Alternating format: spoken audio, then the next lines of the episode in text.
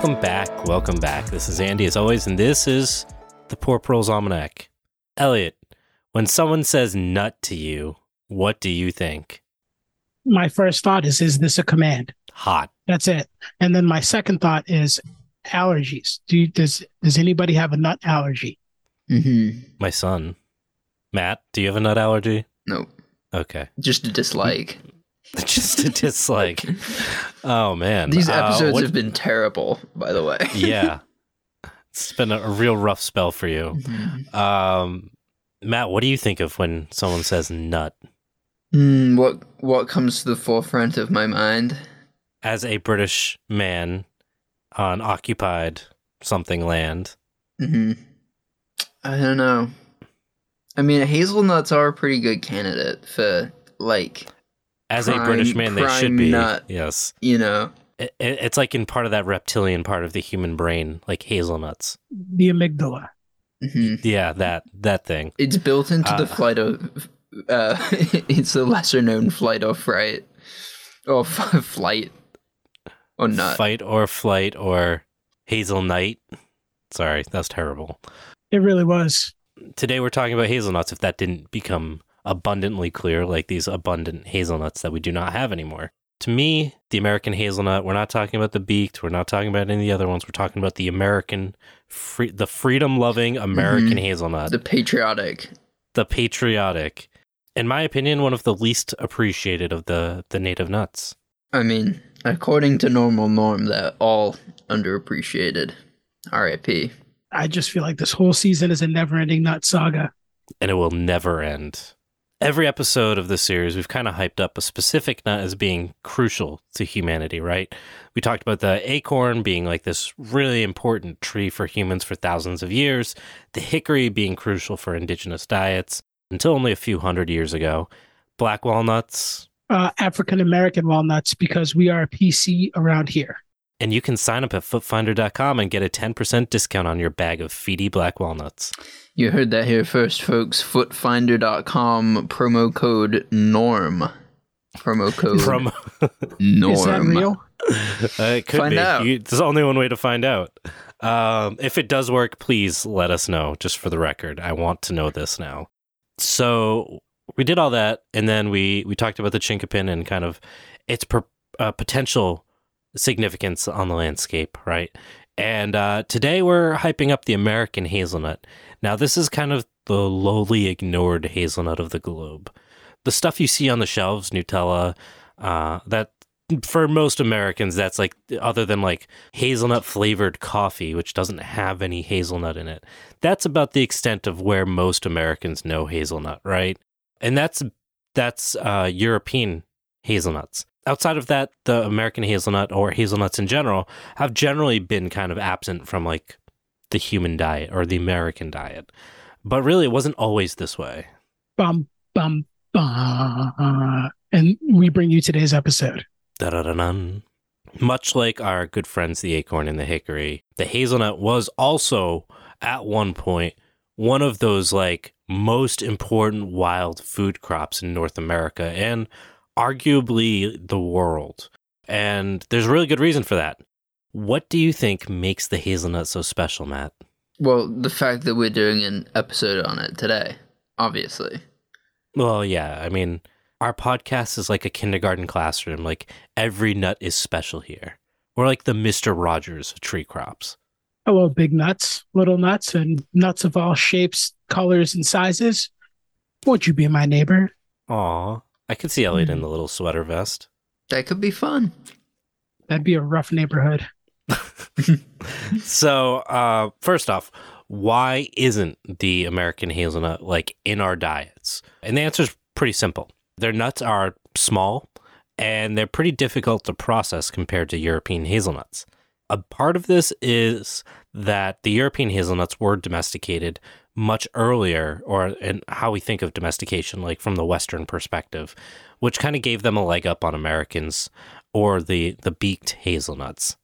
Beaked like a bird or like billed like a duck? Uh, it's like billed like a duck, or be- I I don't know the difference between beaked and billed, but it is one of those. Like it literally has like they they look like a quack quack I'm doing it with my fingers. You guys can't see this. So I think of like a beak as like kind of hooked and maybe like sharp and can be used for I don't know. Let's find. Let's biting. find And I feel like a yeah, bill is like, like, it's a bill it's- is like flat and like not it's like an necessarily spoon shaped, inverted. but it's got it's got that spade like Is Bill spade-like species su- specific, surface area. or is it form specific? You know what I mean? no, I don't. I'm already confusing the audience Yeah. on hazelnuts. Uh, okay, let's let's wind back here a little bit. Despite the fact the hazelnuts are smaller and more difficult to process, they're still actually really important for the future of hazelnuts as a crop consumed across the globe, and that's because of uh, the fact that they're resistant to a native blight that's called eastern filbert blight. Before we can dive into its potential today, we kind of need to, as always, back up. I'm not even going to mention Scrat. Don't even think about it. Just tell me how far back are we going this time? Is it like a few hundred years? Well, actually, this time we do have to kind of back up to the ice age. So And there we go. There Yeah, so we you- go. Didn't we We're- fucking call it? there Jesus. He's talking millions, of, millions of years. So you might recall that as the polar caps began to recede after the last ice age, you would imagine that the first trees that work their way north are those fast growing early succession species, right? Despite the fact that hazelnuts produce nuts, they're actually a part of the birch family. Twist. Twist, I know. And that seems obvious once you start looking at like the leaves and the catkins and the female flowers on the same bush and all these other traits that you're like, ah, yeah, it doesn't really fit in with any of the other like nuts. The reason why I'm bringing this up is that the birch family is basically entirely, at least as far as I can think of, uh, early succession species. And hazelnuts are one of those, but the big asterisk that makes hazelnuts a big deal is that they're the first protein producing trees that work their way up towards those polar caps after the last ice age. So, you know, they moved north, humans and or the animals that eat them followed them. Basically what I'm saying is that either directly or indirectly, the reason that humans moved across the landscape was because of the hazelnut. Because again, as we'll talk, they produce nuts very quickly. They're very easy to access. Uh, and then again, they feed a lot of other animals that then we can hunt. So they kind of check off a lot of boxes for us. Through this process, we as a species learn to manage landscapes to grow tons of hazelnuts basically wherever possible. We did talk about this at one point during the Indigenous Ireland episode a few seasons back. Yeah, and how could anybody forget the island that was settled by man who put bears on boats to bring them with them to wherever they went? Honestly, It still sound it still sounds crazy. I feel like someone lost a bet and that's how that happened. But it is a reminder that the Irish are mostly better than all of us. They make better whiskey, they have better IRAs. Like. You say lost the bet. I say they got exiled and made that shit work. Mhm. so let's let's focus in on the American hazelnut, despite the fact that again hazelnuts are around the entire Earth and were like crucial in our development as like an entire species. The American hazelnut can typically be found in savanna thickets, on the edges of forests, and occasionally sprouting in prairies across basically every part of North America east of the Rockies. Because of indigenous land stewardship, the native hazelnut was at one point one of the most dominant species in our ecosystem across the entire continent. And there's even evidence of like intensive human management of the hazelnut for at least 7,000 years here in North America. But due to different changes in uh, land management, colonization, so on and so forth, you know that whole story. The hazelnut is basically at this weird point where it's facing what could be considered a functional extinction, comparatively speaking, due to population decline. And like I can recall seeing them in the wild like a single time. I feel like all the hazelnuts I've ever seen are like intentionally cultivated. Yeah, and this isn't surprising for a uh, really sad reason that we're going to talk about in a minute. Oh no, it gets sad. It gets sad. oh no. But first, commercial. Hey there. Is your name George? Do you use foundations to funnel money to organizations to bypass tax regulation? Are you recognized as maybe funding radical leftist movements across the globe? Well, then, this commercial is for you. Specifically, you, George. My name is Andy, and the Poor Proles Almanac is looking for you. Come fund our program. We've got boomsticks. We collectivize the energy of the sun with plants. If this sounds like an ad made explicitly for you, go support the Poor Proles Almanac at poorproles.com. Well, that was that made Matt feel much better. That commercial. Yeah. He's doing great now. Feeling not sad at all. Let's get Yeah. sad. Yeah, so let's get sad, everyone. Despite being an early succession species, we don't see the American hazelnut in many parts of eastern North America. I feel like this is just going to be terrible. Yes, you're not going to love this. First, to start framing this, put this all together, we have to really talk about where they should be. Hazelnuts can handle most conditions. They're kind of universal. They can grow in dry, sandy soils, they can grow on the edges of wetlands, they handle fire well, like they, they sprout back from fire well. They can basically deal with most things that exist in North America. It's one of the only bushes I've ever seen in the wild growing up a crushed rock embankment on a small stream where even like weeds struggle to grow. That's what's up. Yeah, they're they're beasts. And they can handle part shade, full sun. The only difference really is like how much nut production they'll have. Historically, they have taken over those poorer soils, whether it's crushed rock embankments or sandy landscapes that have been stripped of topsoil. But Matt, what other plants take over poor soils? Oh man, it's invasives, isn't it? It is winter winter Nutella dinner. Okay, buy it. Yeah, Nutella dinner. You got a problem with that? mm, I don't. Hmm? My brain doesn't. Alright. My gut probably. Oh, I love Nutella. I'd say I'd say it's more after dinner, but that's just me. Okay. Nutella and fluff. That's what happens when you have a six year old. hmm Yeah, I don't can't do fluff. But back to the hazelnuts. So we lost hazelnuts off of the landscape and we got what back? Like is it autumn olive that you've been talking about? Is it not weed? Yeah, the, the all the fun species are invasives. Not all. A majority of our invasives uh, are early succession species that thrive in poor soils.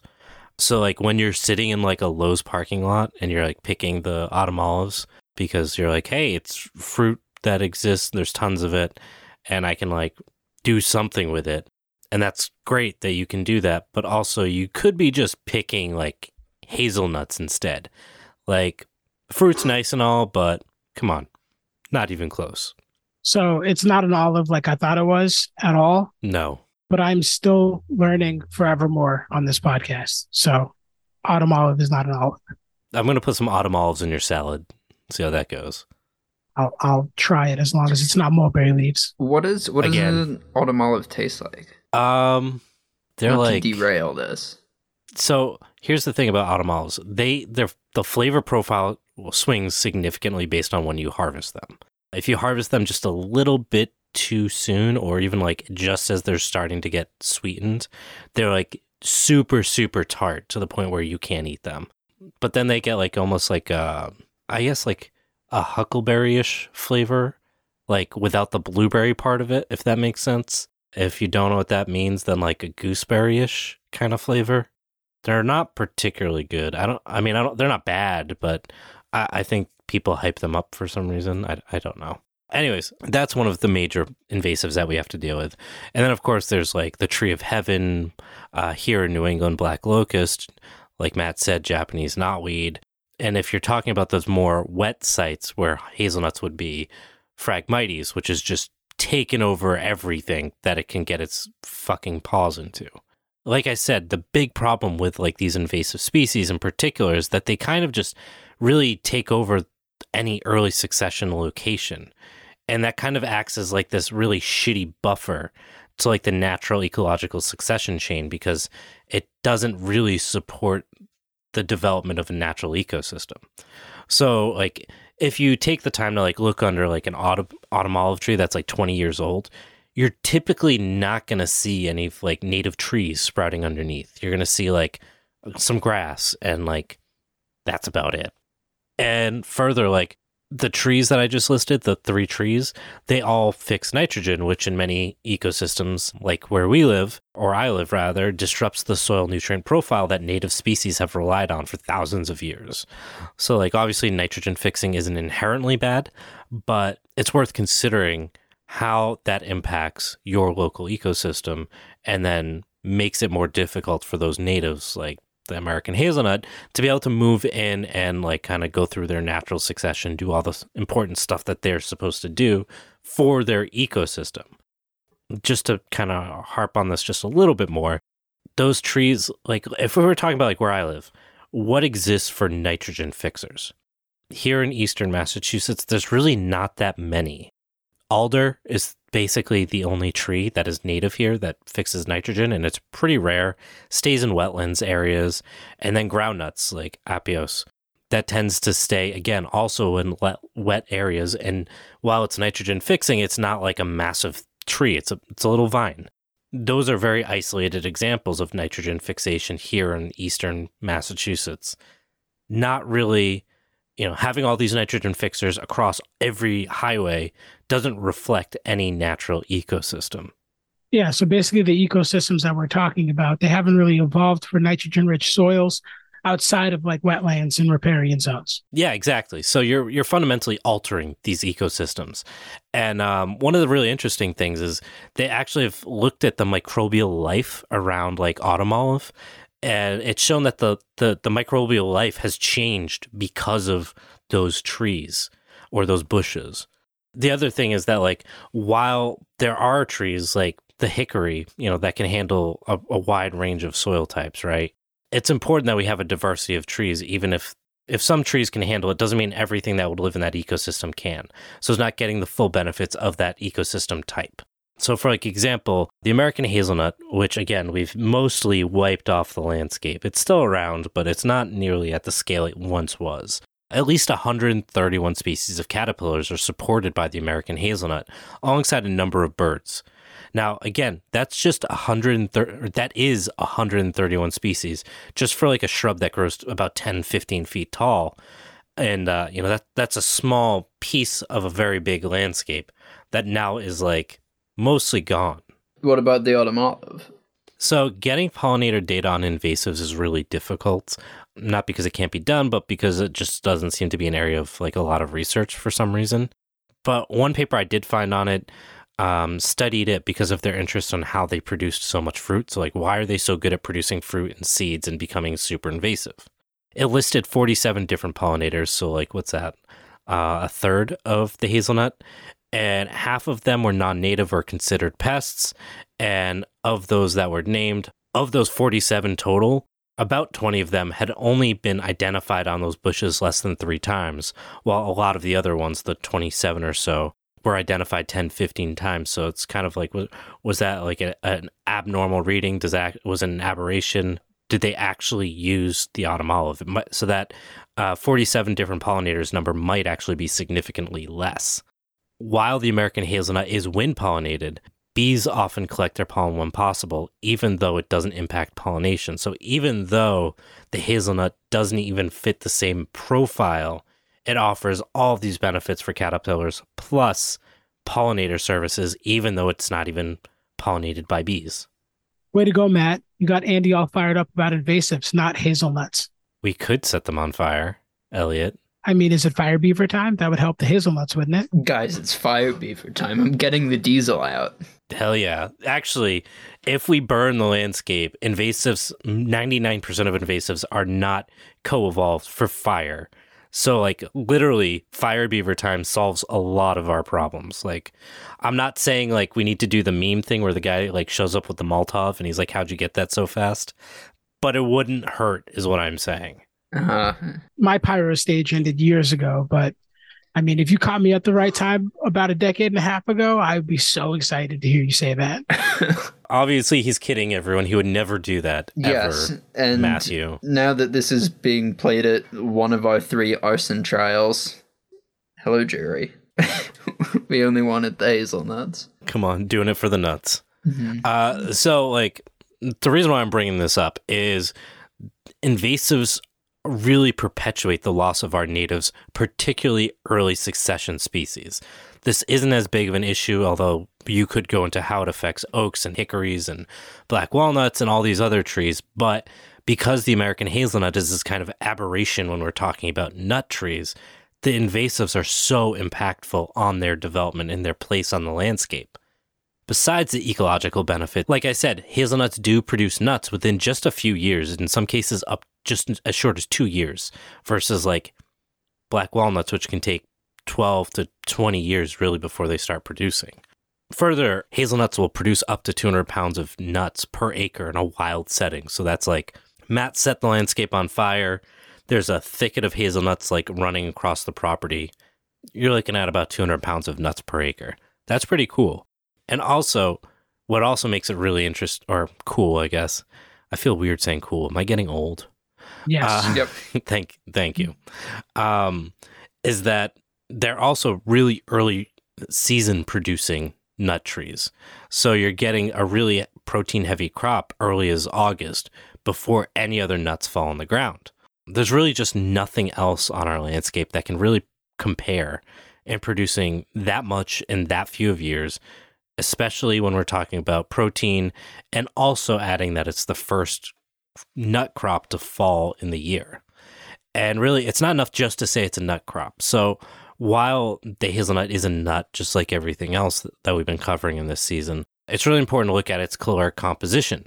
It's almost 26% crude protein. Hmm. Now, that's higher than black walnuts at 15%, acorns at 5%, pecans at 17, hickories at 17, and chinkapins, I think, is in the teens someplace, if I recall. Of course, I can't remember it now, and I didn't write it down. Okay, so all I'm hearing is D's Nuts Protein Powder, the brand that I'm going to start. It's going to be a hazelnut formula. All right. That means nut powder for nut power. We got to put that on a bumper sticker. Yep, that's that's the one. This episode, Not brought to you by Fires and Diesel. I mean, if you use the nut powder for nut power, you could set as many fires as you want. You, I feel like D's Nuts is the origin story for Florida Man. for Flor- Oh yeah. I mean, that's that's just free marketing. I'll take it. Yeah, so we're going to transition a little bit. I want to talk about one of my favorite parts of this series that we've been doing. Are you guys ready? is it math time? Oh my god, he he does this for work all day. Don't shit where you eat, man. Keep that at work. Yeah, it's math time, boys. So, um, while we often consider that caloric production to be the easiest tool to measure the importance of a crop, protein calorie for calorie is the most important long term for you know sustainability on the landscape, right? That's my little preface before we get into this caloric content per hour of labor. When we measure the hazelnut against like hickories or walnuts, it kind of falls right into the higher end of the middle of the pack. So, if you guys recall, walnuts are around 600 calories an hour. The hickories, when you're grinding them, are like significantly lower, like 200 an hour. And um, the hazelnut ends up right below the walnut, around 592 an hour. So it means for an hour of picking, harvesting, and processing hazelnuts, you get about 600 calories. So that's average, right? Average above average. Not not bad, not great. But unlike all the other nut trees that we've talked about, and the thing I keep harping on is that it is a small shrub that occupies an entirely different niche while also producing calories with a quicker turnaround from planting. Like that is just such a big deal that like I, I don't think we can overstate it. And it also puts out a similar caloric production, I guess, per hour uh, compared to like white oaks. And this again, without having to wait a decade or more for that productivity. So it's like the perfect prepper garden plant. Worried about the uh, outbreak of war in the next two years? Hazelnuts. I mean, shit, man. If I keep watching the news, I think it's the next two weeks. I feel like the doomsday clock is reading like eleven fifty or something. I don't know, but they got to bring that back. That was exciting. No, it's still there. We're just afraid to look at it. It's like, you know, when you ran up a credit card bill real high and you're just like, don't open the statement? That's the doomsday clock right now. Like, just don't look. It's bad. We've probably already hit midnight. But before we keep going, quick commercial break. Hey, we're taking a quick break in the episode to remind you that you can get a whole lot more information from poorproles.com. On our website, we have access to our supplemental reader for the podcast, which provides more depth and context as well as thorough citations for all of the stuff we talk about in the show. You can also sign up for our newsletter, which updates you about limited releases, such as various nursery stock that we sometimes sell through the Poor Proles website, as well as updates about new merch that we have. You can also support the show through that website, poorproles.com, where you have access to our Patreon and our Substack to get early releases for articles and episodes. Now, if you enjoy the show and are just looking for even more audio content, go check out Tomorrow Today, which just wrapped up season one, or tune into The Gastropocene, which is a project of myself and Dr. Aisha Khan to discuss the way our diets have driven the Anthropocene and what it looks like to use our diets for good. Now, back to the show. Welcome back. Now, unlike hickories, hazelnuts aren't a good option for boiling, but in terms of like a non boiled nut option, hazelnuts make up for their small size with easy shells and a lack of need for leaching like acorns. Okay, so no boiling. We got no sacks of nuts in the top of my toilet to leach them. Uh, no cooking in lime, no commercial grade nut crackers. I mean, hazelnuts sound pretty good for like me. I'm pretty lazy. Yeah. And not that you're lazy, but yes, you're right. The biggest yes, challenge. covers yes, covers both, man. I, I'm trying to be nice here. I'm going to be in your state in a few weeks. I'm just, you know, making sure I don't get shot. so the, the the biggest challenge in harvesting the hazelnut is twofold. First, they're preferred food for like basically everything that eats nuts in the landscape because of the reasons we just talked about. And that usually means that we can't wait until they fall to the ground because that just doesn't happen. Now, there's a second problem, and that is finding the nuts on the tree because their husks around them are green, just like their leaves. So it makes finding them difficult. When nuts hold on to the trees after the leaves fall, then uh, harvesting can be really quick. And actually, if they've sat on the tree for a longer period of time, they're even easier to husk. So, like, you can find them quicker, you can process them quicker. That 590 figure that we were talking about before, when they've been able to harvest, and according to studies, when they're able to harvest them later in the year, that figure jumps to 4,000 calories an hour when that harvesting is done in like late October. Okay, and from what I've learned in this nut saga of a season that we have going on, that sounds like Bur Oak territory, kind of like a contest. Exactly. Mm, seems like something we should be breeding for. You know, it does, doesn't it? Historically, humans were cracking hazelnuts on a stone with a pit or with a wooden mortar and pestle, and indigenous people in North America have done so for at least like 12,000 years.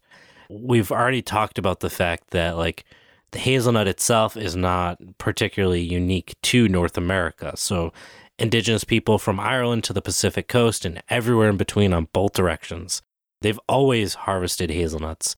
Often there are techniques to help deal with the fact that you have so much competition.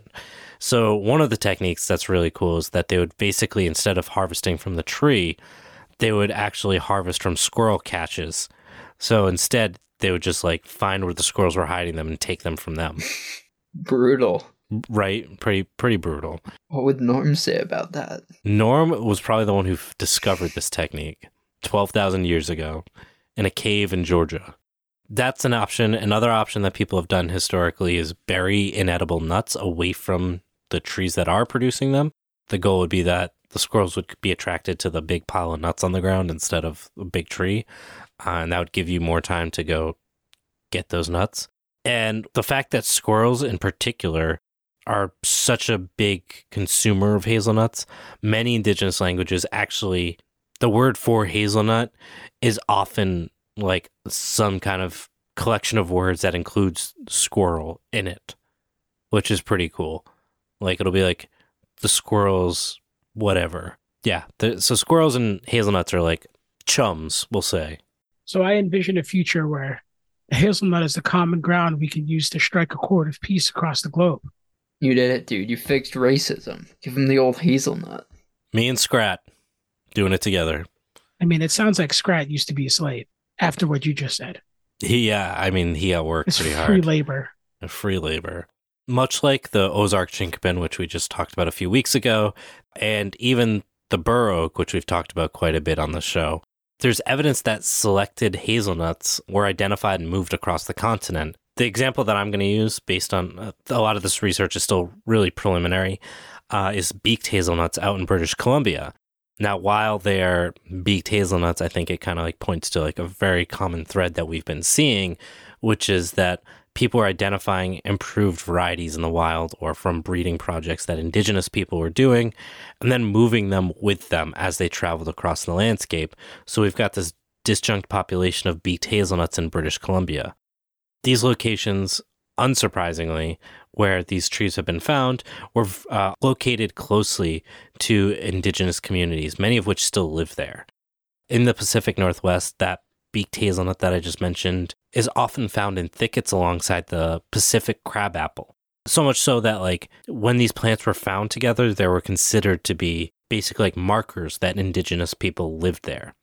In the Midwest and the East Coast here, closer to where all three of us live, the hazelnut is often found with sumac and elderberry, and these can often reflect the edges of historical burning patterns. And that's often, you know, historically been guided by landscape changes, which really managed how landscapes were burned. We're gonna have to start a new theme song for when Andy gets to talk about disjunct populations and math. Yeah, I guess we could get some math core music involved in an almanac. That's not weird at all. You know what? A little little clip from this episode as the like intro uh sample to a mathcore song would go pretty hard. I don't even know what mathcore is. Like I've heard of it, but I don't know what it is. I imagine it's like techno rock or something. Is that right? Well, I might get roasted for this, but my understanding is that it's like pretty close to Midwest emo. Ugh, mathcore is Midwest yeah, it's, emo. it's indie rock with weird timing. Yeah. oh, okay. They're they're That. musicians. They're freaking nerds. They're is actually what they are, musicians. and I'm not afraid of them. Matt's staking his ground right now in a cabin in the woods where no one can find him in his Uh-huh. bags of tannerite and diesel, apparently. Mm-hmm. Nope.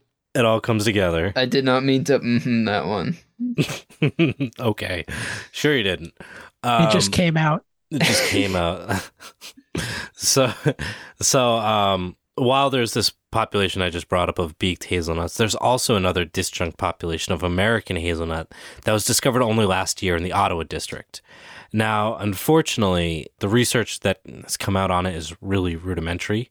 So there's really not a whole lot to say about it at this point, but you know, I'm hopeful that uh, we'll continue to learn more about these populations that exist outside of the native range and could point to some uh, indigenous management and improvement projects.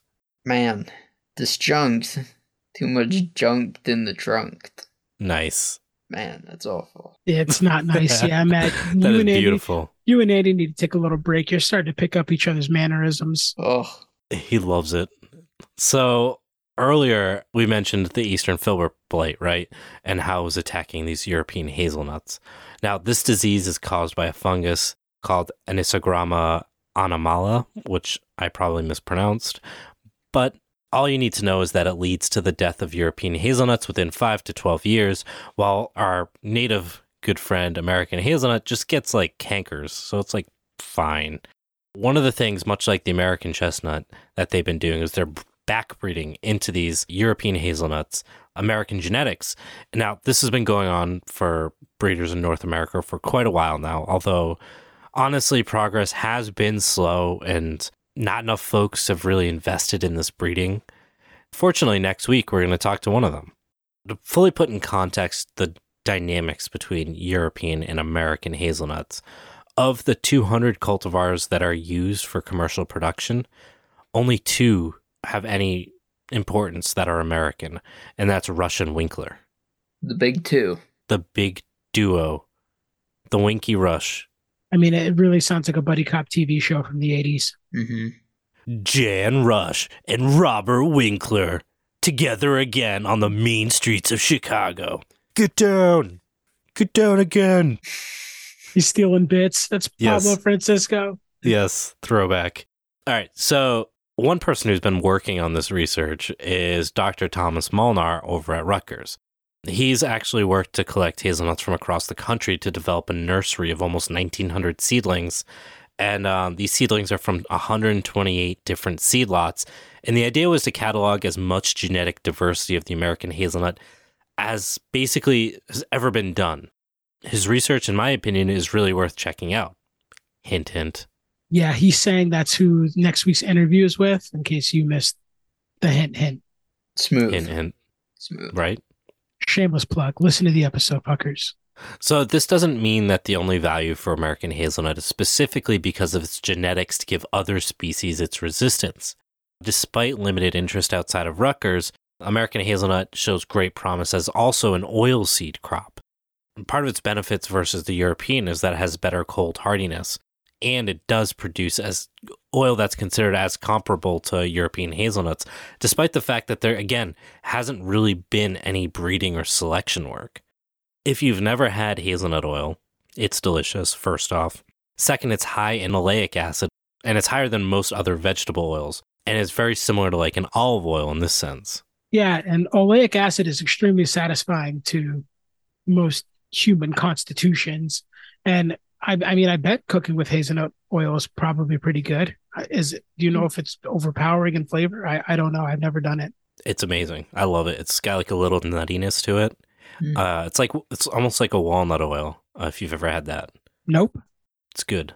It's like adding a subtle bit of like nuttiness to olive oil.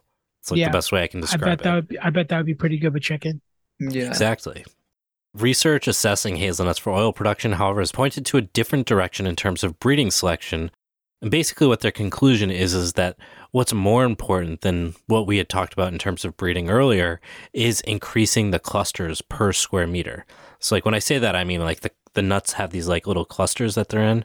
And the more you get per square meter on the tree, increases the total oil production per tree. So instead of like focusing on getting bigger nuts on the trees, almost 80% of the oil production variance in their studies was accounted just based on how many of those clusters existed. What that means to me, at least, is that there's really two different focuses of breeding projects that there should be in this, in trying to bring like American chestnut or uh, American hazelnut into like production as a potential food crop, oil crop. First is that easy late harvest for nuts to be harvested. And then the second one is to have those higher nut cluster densities for oil harvesting. Okay, so let me put this into layman's terms because I'm the layman. We need high clustered nuts that bust late. I mean, that's going to take practice breeding for sure. Gross. I'm just talking about nuts, baby. Lastly, while this episode has been focused primarily on the American hazelnut, it isn't the only Amer- uh, hazelnut native to North America. As we just talked about, the beaked hazelnut. That one's also common to North America. It tends to stay on the West Coast and then the, going north through the Midwest. And there's other ones with smaller footprints on the landscape. In reality, when putting when we start putting together that this episode, it became really apparent that there's really not much at all written about the American hazelnut. And little has really been done to even try to identify potential cultivars around hazelnuts. So I guess like my point really is that there's a lot of potential still for the American hazelnut. And it's really an area I'm focusing on growing out some selections. And again, because of that short turnaround time where you can plant a, a nut and two years later you're harvesting, if you're doing selective breeding on and putting some like decent selection pressure on like a, a hundred trees, a hundred bushes, you can start to identify and clear out some pretty decent nuts pretty quickly. So this is like in terms of like a breeding project, it's a really good choice to kind of focus your your efforts on. And it's something I again I am doing a little bit of work on. I have some selections that I'm working with, and I'm hoping to be able to share some of those in the future. Now, like Elliot said, we do have Dr. Thomas Molnar joining us next week. If you just cannot wait, you are fired up right now about hazelnuts, and I wouldn't blame you. Go subscribe on Patreon because that episode is up there right now. And if you feel like this was a lot of information and hard to kind of follow along with us, go check out the corresponding article on our Substack. The link is in our show notes. And um, all the cite- citations, uh, sources, graphics, all that cool stuff is right up on there. Yeah, all the charts and stuff. You can see all the numbers he's talking about. The big freaking tables. Yeah, I show these guys charts and they get so mad. Pounds of nut per acre and, and calories and all that. crushed nuts that are boiled, acreage, and squared, steeped, steeped black walnuts that are cubed. Or I don't, I don't know. Yeah. So hopefully you guys enjoyed this. I had a lot of fun doing the research. It was really fun to make Matt and Elliot bored. And um, I drank you hazelnut coffee all week getting ready for this episode. hell yeah, There's no hazelnuts in there. none. I'm pretty sure it was all corn syrup. Just a A memory. hundred percent.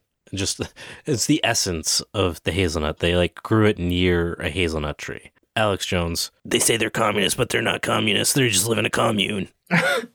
yeah, I'm gonna be selling hazelnuts to Alex Joneses. they taste like hazelnuts, but they're hmm. not hazelnuts. I was gonna say that sounds like the market for American Nutella. if you come out with that and I'll sell them these nuts nut powder, dude, we got we're, we're rising to the top, baby. Cream Oh, yeah. rises, nuts fall. That's a bumper Boom. sticker. Done. That's what's up. That is the bumper sticker for the episode. We are done here. Good job, everyone. Hope you enjoyed it. Thanks for listening. We'll see you next week.